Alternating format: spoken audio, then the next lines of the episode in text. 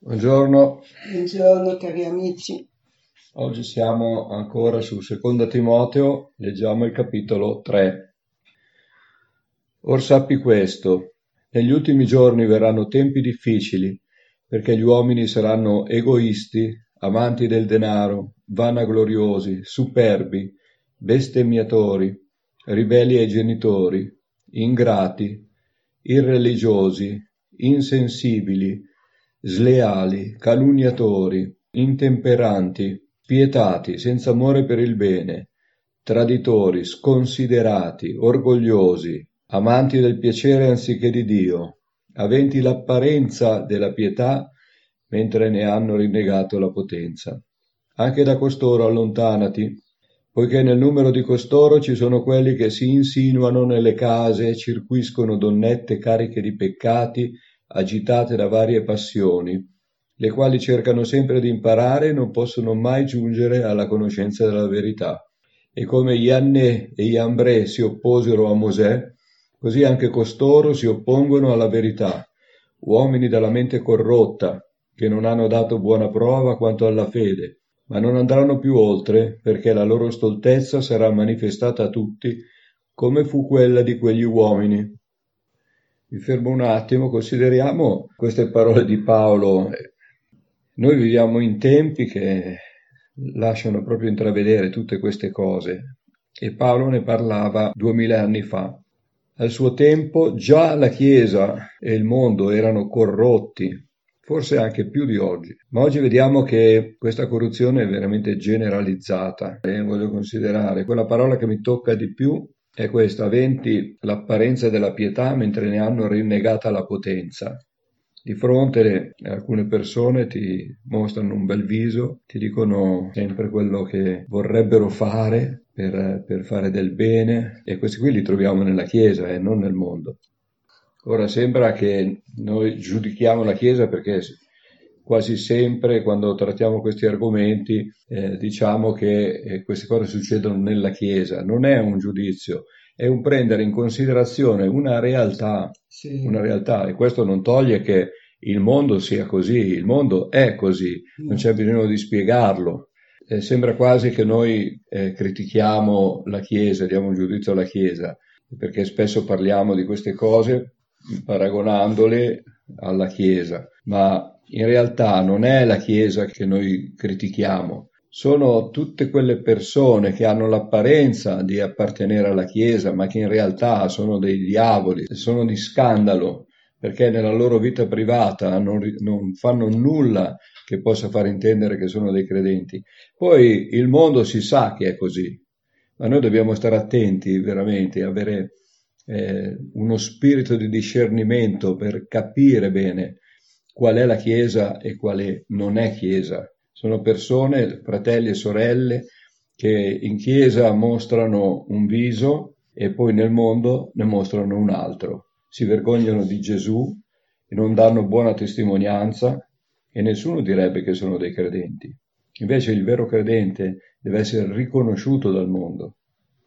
Sì, questo è molto importante perché purtroppo eh, non si sa il motivo, ma il mondo è entrato nella Chiesa, non c'è niente da fare e questo il Signore ci avvertiva che avrebbe separate le, le pecore dalle capre. Questa è una realtà, pertanto dobbiamo stare molto attenti. Noi non giudichiamo la Chiesa, noi anziani eh, vogliamo avvertire, vogliamo essere delle sentinelle, perché la Chiesa con la C maiuscola è una Chiesa meravigliosa e io vi posso assicurare che amo eh, i miei fratelli. E la Chiesa con la C minuscola, quella che è entrata dentro, che ha la somiglianza esterna, l'apparenza di Chiesa, ma non è Chiesa, e all'interno sono quelli che creano sempre problemi, sono quelli che pesano sul pastore, sono quelli che pesano sulle finanze, pesano su tutto perché non sono chiesa.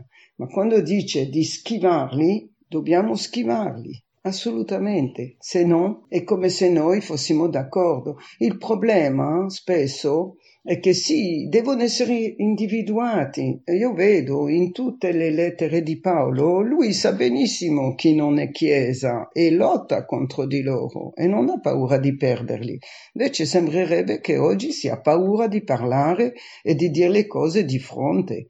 Eh, la persona si deve convertire perché tanto non è frequentando le nostre chiese, essendo eh, così, che saremo salvati. Saremo salvati se saremo santificati, questo è chiaro, e dobbiamo essere chiese con la C maiuscola.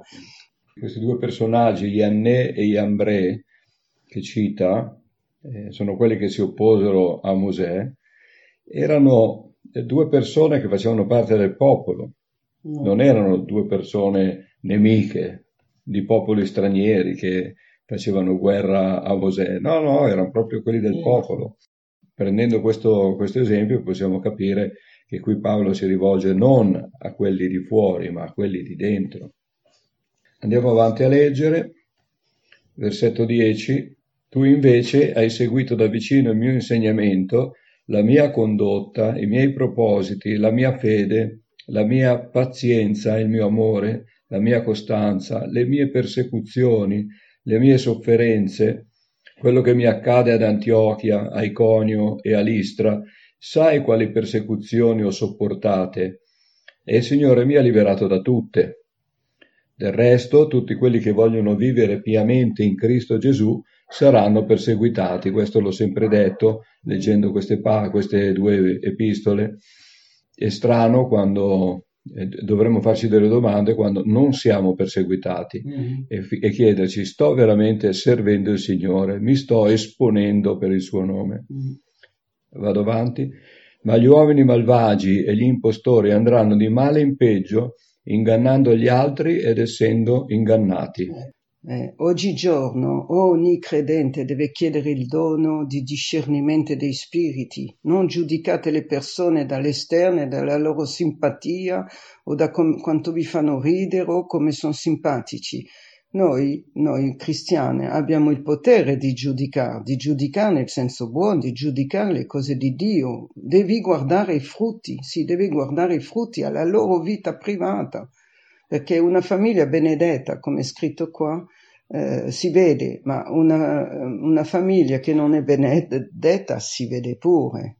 Stiamo attenti. E poi qui al versetto 11 capiamo bene che Timoteo era, era, stato con Paolo dal suo secondo viaggio, quando l'ha preso con sé, ha potuto vedere, assistere alle opere di Paolo, assistere alle persecuzioni è stato anche imprigionato con lui. Andiamo avanti.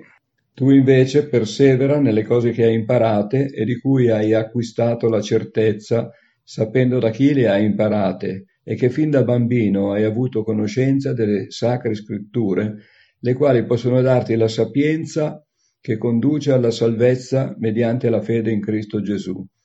Ogni scrittura ispirata da Dio è utile a insegnare, a riprendere, a correggere, a educare alla giustizia, perché l'uomo di Dio sia completo e ben preparato per ogni opera buona.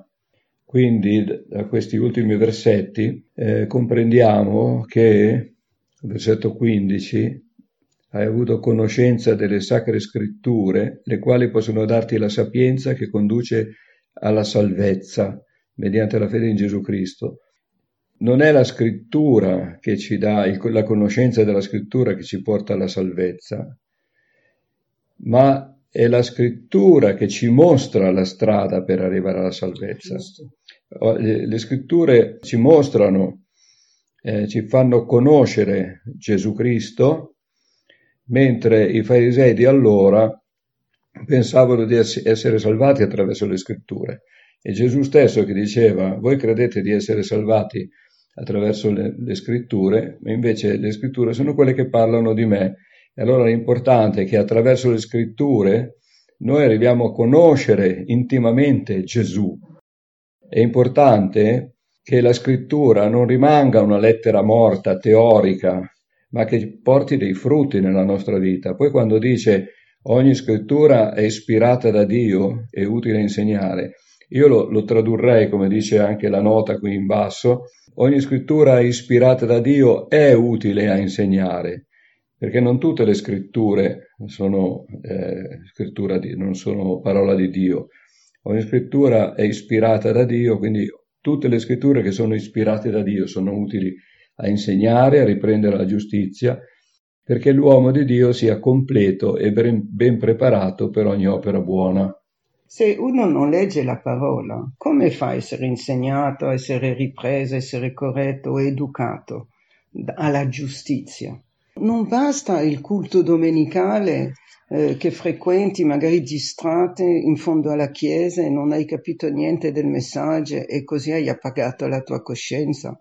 Quello che conta è la ricerca, la ricerca della santità, la ricerca personale, il leggere la parola, approfondirla, dove ogni versetto lo analizzi. Allora vedi che dalla scrittura esce fuori una frase, un versetto che ti tocca profondamente, magari ti scoprirai che scoppi a piangere perché il Signore ti parla, ti fa capire quello che devi lasciare o quello che stai facendo di bene e allora diventa una parola vivente, una parola che ti riempie, una parola che ti dà la forza ad affrontare qualsiasi cosa. In 40 anni quello che ci ha salvato a noi, a noi due come coppia, e l'amore per la parola. Noi due abbiamo lo stesso amore per la parola, questo desiderio di conoscere che non ti lascia neanche a 70 anni, hai voglia sempre di conoscere.